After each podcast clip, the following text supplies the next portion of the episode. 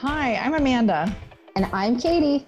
And we're the founders of the Best Life Moms Club and hosts of That Pregnancy Podcast. We are two moms with a bunch of kids under the age of three. Five to be exact. And we know firsthand how hard it is to be a mom, so we're talking about all the topics that no one ever talked to us about.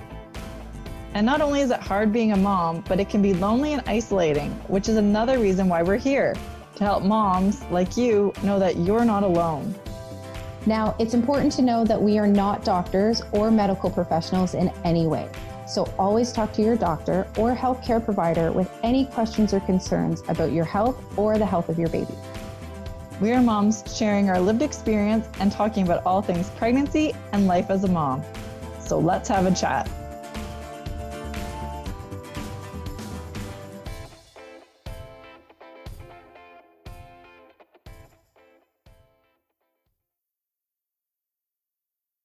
Hello, and welcome to That Pregnancy Podcast.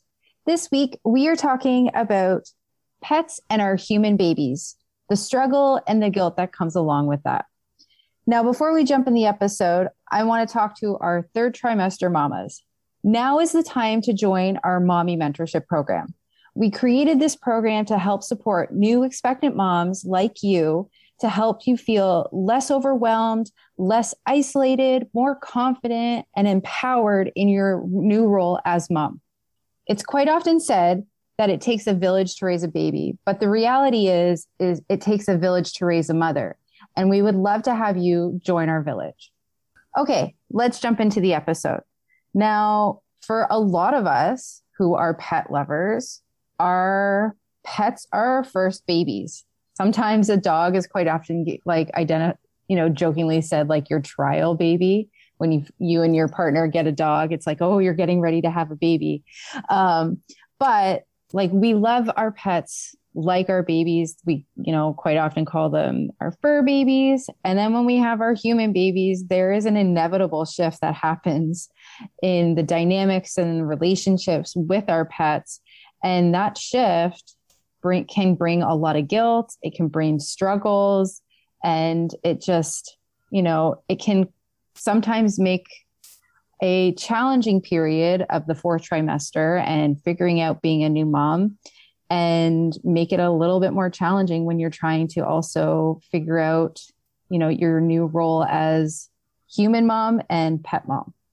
Yeah i know i really struggled with this and I've often felt guilty. And it's funny because the struggle and the guilt, even five years later, because my my sons are turning five, it's still there, right? Like there are still things that I struggle with and things that I feel guilty about when it comes to Jagger, our dog, who was definitely my first baby. And he was for four years, right? Like we had Jagger for four years, and then the kids came, and um, Jagger had kind of the perfect life.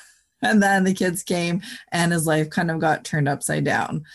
Um, and in some ways, it has improved some, and in some ways, it hasn't, right? And um, so it's always been a struggle. And I know you have not well, you had not only a dog, but you also had a cat.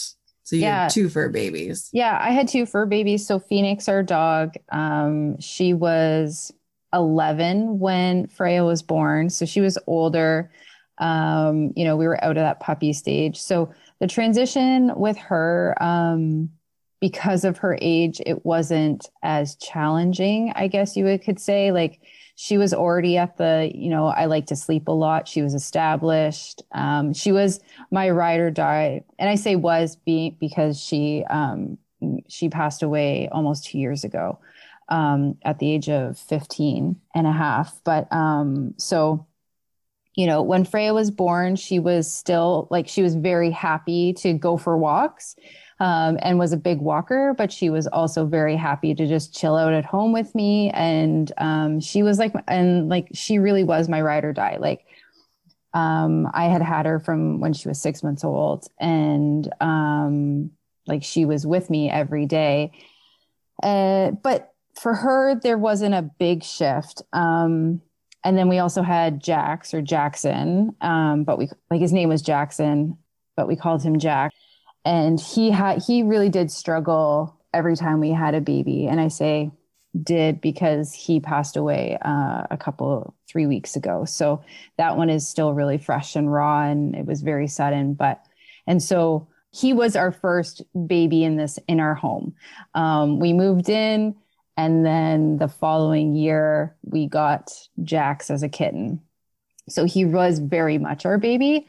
Um, and there was a lot of, a lot of struggle, not so much with Freya, but definitely once Finn came along, there was a lot of struggle with him. And that really, when that was figured out, that was, there was a lot of guilt, a lot of guilt that came, along with it. And we were able to fix it um, but it was definitely a lot of challenging times um, with Jax too. That was hard, which was really hard. With us and Jagger, like he was my constant companion. And I know we've talked about Keith traveling for work and stuff, but Keith used to travel a lot more than he even does now. And so, that, which I will Jag- say is insane because he's gone yeah. so much. And like when you say that he was gone more, like that just blows my mind. Yeah, he would be gone for three weeks and then home for a week. So it was me and Jagger. And basically, if I wasn't at work, I was with Jagger. I would take him like everywhere with me. Like I take him to my parents' house. I would take him for walks like every morning. I would work out and Jagger would go with me and my mom usually, and we'd go get some exercise. So he was kind of everywhere with me. And then even when we announced that we were having the twins, like he was front and center in our pregnancy announcement. Yeah, and it's he funny because yeah, so yeah. the twins, he was front and center. And then with when we were announcing Caroline, the boys were front and center and there was no Jagger in the picture. And it's funny too, because like even when we had the boys and we got family pictures taken, Jagger was in the picture. And then by the time Caroline came around, there was so much chaos that like I think I got one picture when she was a baby, but like it wasn't a very good picture because I was always trying to incorporate him. And I know it was really hard when the boys came and I could tell he was kind of mad at me because Jagger used to sleep every night on my bed, like the end of my bed, and he didn't want to be anywhere near my room. He just wanted to be like left alone. And I felt that made me feel like terrible inside, right? I was kind of broken over that, but there was so much stuff going on that I couldn't really take care of that. Um, and I know, so that really bothered me. And then Keith's like, don't worry. He's like, he'll want to start sleeping on your bed again. And I remember a few times trying to get him to sleep on my bed again. This is when the boys were still babies, but a little bit older. And like, he would have like none of it. He would just jump off and like want out of the room. That's heartbreaking. Well, yeah, because clearly he's mad at me, right? And uh with Caroline, like he still wasn't sleeping on the bed. And it's only been probably the last six months that he's wanted to sleep in my bedroom again, which really? is crazy. That's yeah. crazy. Yeah. So the boys are turning five, Caroline's turning three, and he's, yeah, he, there's always been a bed, like one of his dog beds in our bedroom. And uh he's finally started to like sleep in that dog bed again he won't sleep on the bed, which is fine. But uh, yeah, he's happy in the dog bed now. But it's taken him a long time, right? Wow, that's crazy. Like Phoenix, um, like I said, like because she was a, she was older, um, she was like really just you know happy that I was home all the time, and you know we she was still very active. She she was a beagle, so she had you know she, she had to have her two walks a day um, and I found that was like really good. Like when I had Freya, um, obviously there was a bit of a struggle and I felt really guilty um, not being able to, like when I initially had Freya and like we were still at the hospital, um, I felt really guilty that I wasn't able to go like see Phoenix right away and like go home and that my parents were having to take care of her, which was fine because like when I lived at home, like when I got when I got Phoenix, I was still living at home, so she was still technically a family dog, even though she was like my dog. Um, and so she was very happy with them, and that wasn't the issue. It just felt like, oh, you know, like I have to go see her, and I normally we're always together, and and I so that was like my first touch of feeling guilty about you know, being away from her. And then when I came home, I had this big grand hope that she would be, you know, what you see on those like on viral videos of like that the dog and the baby being best friends and the dog wanting to be with the baby all the time. And like this massive like instantly falling in love with each other. And the and I had these these high high hopes. And she was just like okay. Like she she was very indifferent. Like she was excited but there was no like you know you're my person claiming to to freya it was just like okay like can you give me dinner? Like you know like it was just like okay like let's move on. Um and she was really but she was really good with freya too. She's um she loved kids and she was so so good with with kids. And you know she could have her ears pulled. Like she she was a really like you know a, a unicorn dog in the sense of she was a one in a life once in a lifetime beagle um but uh yeah like it was just like okay i can feel the little bit of of um of guilt coming in when i first had freya. But then things settled in really really easily and i found that having phoenix was a really great way to like get myself out of the house in my in the fourth trimester and you know in the first year because i was like okay like frey and i have to take her for walks and that's what we got to do. So i found that was really great. Um and you know when i had Fre- when i had freya jax jax kind of did the you're my you're my person to freya. And uh apparently I always laugh when I like list through my names because I have the F sound trend in all of my in most of my names um except Maeve except for me and Jax yeah. um but you know 3 out of 5 have an F sound um but Jax like was always within arm's reach of Freya he loved her to bits and he was just you know he wasn't never like too close to her. He was just there. In every picture of Freya, he's in the picture just outside of arm's reach. Um, and so like that was a pretty smooth transition. But um when when we had finn um, that was like probably our biggest set of struggles that really started to happen. And that was with jax. And we have actually talked talk, i've talked about this before uh, on the podcast when we talked about um, like prepping your your pets for the baby coming and um, but Jax, after Finn was born, he he just he really struggled, and it was it was really hard and frustrating because I didn't realize what was going on. You know, like I was a new mom of two. I was trying to keep it together. And Finn was a notorious, notorious crier. Like Finn cried. His cry was just so ear piercingly loud. And Jax all of a started all of a sudden just kind of like stepped out of the picture. And I didn't really see it, like realize it. I just thought, you know, Finn cries all the time. He's so loud because he hurt my ears.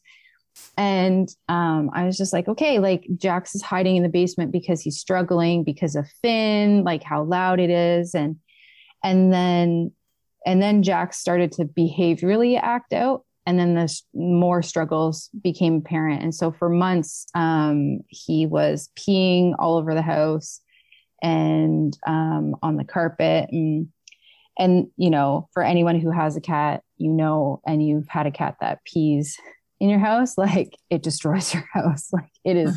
It smells. It smells, and like you can't get it out. It is just like the yeah. enzymes in cat pee is just horrible, horrible, horrible. Um, and so that created a really big struggle because, you know, I'm trying to keep the house clean. I want Jax to be happy, and and then he's you know peeing and pooping all around the house it was just so frustrating and that went on for a really long time and so we started you know i just when i clued in that he obviously something is not right um, you know i went to the vet we problem solved everything that could possibly be wrong with him and none of it was helping it and in a last ditch effort because peter was just getting so angry and so frustrated and i'm feeling terribly terribly guilty because i know like something's wrong with Jax and I need to take care of him. He is my baby. I need to take care of him. But I'm also having to take care of my two human babies and my other dog as well. And I just felt so pulled apart in so many different directions because I couldn't, I didn't know what was wrong with him. And I was so desperate to make him okay. And so in the last ditch effort, I actually um, reached out to a animal communicator more like a pet psychic and and we did a I did a reading with both of them, both Phoenix and uh, Jax. And I know like some listeners are going to be like, oh, this is so exciting. And other listeners are going to be like, oh, Katie, this is ridiculous. You just had your money taken away. That's fine. You can think, you know, your opinions is fine. So I was like, but I was just, you know, when you get to that desperate, desperate part where you're just like, I need, this is my Hail Mary. Like, I need something to work. I'm just going to throw the ball and try. So I did it. It came with a recommendation from a woman I worked with. And I was like, yeah, you know, whatever, I'll do it. I did it. And um, I did the reading with Jax, and it was supremely sad.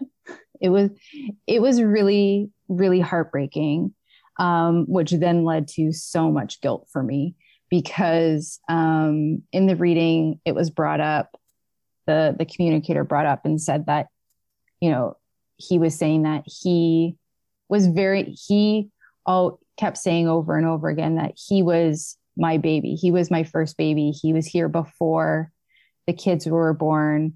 And why don't we love him anymore? Um, and you know what did he do wrong? And everything clicked into place that through this like communicator that he was feeling neglected. And i was trying to I had been trying to I had been trying to give him his space because I thought Finn was the cause of the stress. So in my, you know, my attempt to be kind and considerate to him and giving him what I thought he needed was actually making him feel more neglected, which then spurred on his behavior and the urinating. Um, but like after that reading, I just cried because I felt so terrible because I would never want anybody to feel the way that he felt. And he told the communicator that he felt like that. And it was just, it was absolutely heartbreaking. I just felt so terrible. Well, and I think that's how most of us end up feeling at some point when we have a pet that is one of our babies, right? And suddenly you find yourself with these other human babies and you're kind of being pulled in a whole bunch of different directions, right? So I think, you know, the way Jax was feeling is probably the way a lot of pets feel when children are introduced, right? Especially when you keep adding and, you know, with every new child you get pulled a little bit more, right? Yeah. I will and, I I will say like after that, like we things got better. We I apologized and like knowing that he needed one-on-one attention and he was craving that to be my baby again. Um, things corrected literally overnight. And like how you said, Jagger is just starting to sleep on your bed. Jax went from sleeping on our bed to Finn being born and not being a part of our, like being around at all to having the the the animal communicator speak and then um, you know our conversation our resolution to him sleeping on our bed for the first time in eight months that yeah. night it was it was crazy and so like i'm totally a believer like like just you saying that jagger's just starting to come sleep on the bed that made me like reminded me of like, yeah, Jack's like that night, Jack started up and he went back and he started sleeping on our bed again. And we were able to fix that. And Well, and with Jagger, I actually tried, like, I tried to get him to sleep in my room with me. He just didn't want to. Right. He's like, I'm over it. I don't I don't know if it was because like the kids would get up and he just didn't want to be disturbed or and now the kids are older and they sleep through the night most of the nights. But yeah. Um I would say Caroline's birth was actually the low point for Jagger. Um, because like with the boys when they were first born and stuff, um, I wasn't walking a whole heck of a lot the first probably six weeks well, definitely the first six weeks that I had C section, but probably more like eight to 10 weeks. And then I would say when they were about six months, I started to walk the twins in the double buggy with the dog, right? Like when spring rolled around because they were fall babies. So then Jagger was starting to get for walks, go for walks and stuff. And then once Caroline was born and I had three kids, it was a lot harder for me to take Jagger because when Caroline was six months old and spring rolled around, I had a triple stroller. So I couldn't take the triple stroller and the dog. So I would say Caroline being a baby was probably the low point for Jagger. And I still feel a little bit guilty about that one. But with that being said, like it was kind of an up and down. It was almost like a roller coaster with Jagger once the kids were born, right? Because like it was a low point when the boys were born, and then like things got better, and then Caroline was born, and it was a low point again. And now like things are really good for him, and he loves the kids. He plays with the kids. The kids snuggle him.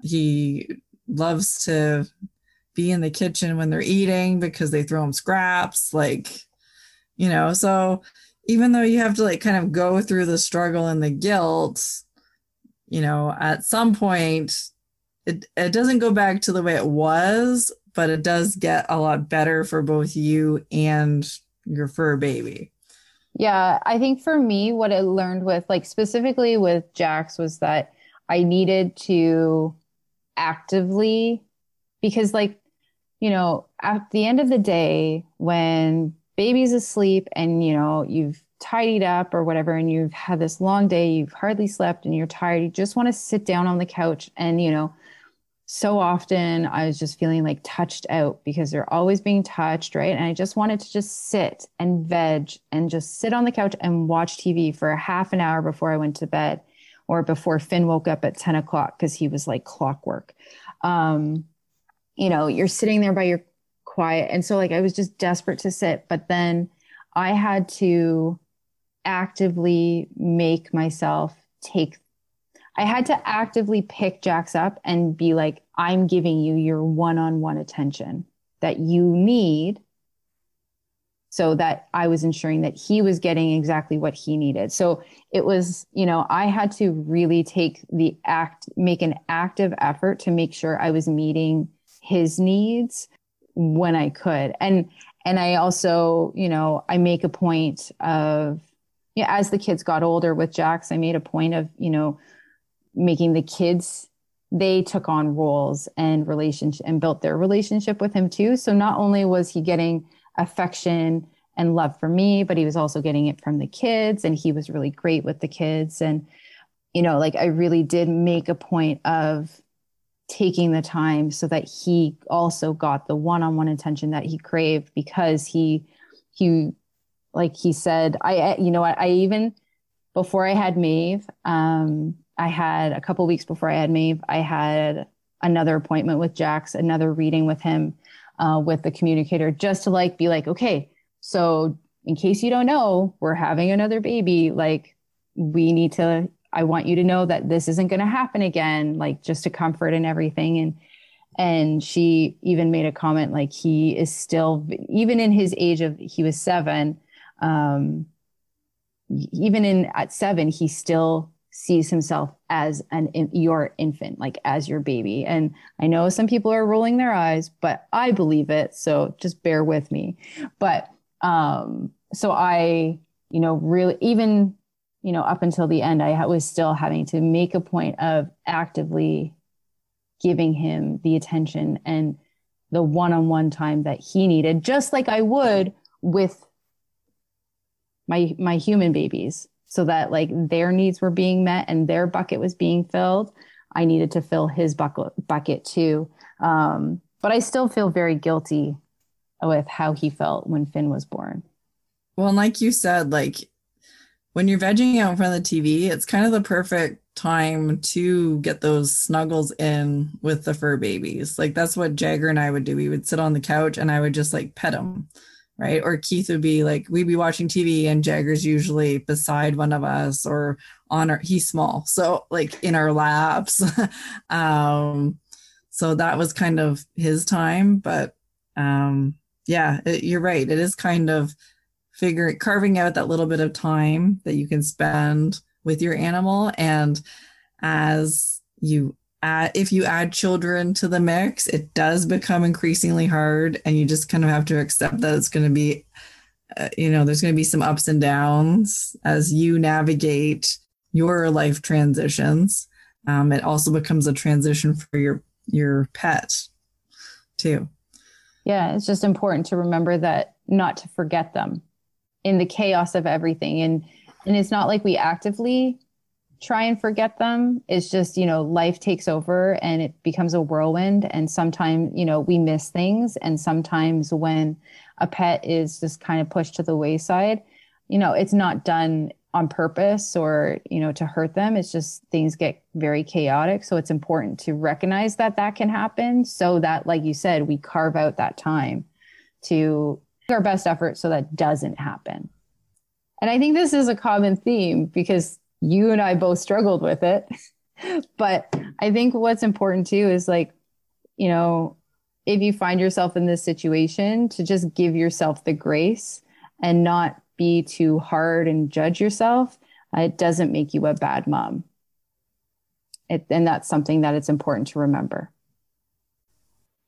Thank you for listening to this episode of That Pregnancy Podcast. If you have any questions, comments, or ideas for an upcoming show, we would love to hear from you. You can connect with us on Facebook and Instagram. We are at Best Life Moms Club. Until next time.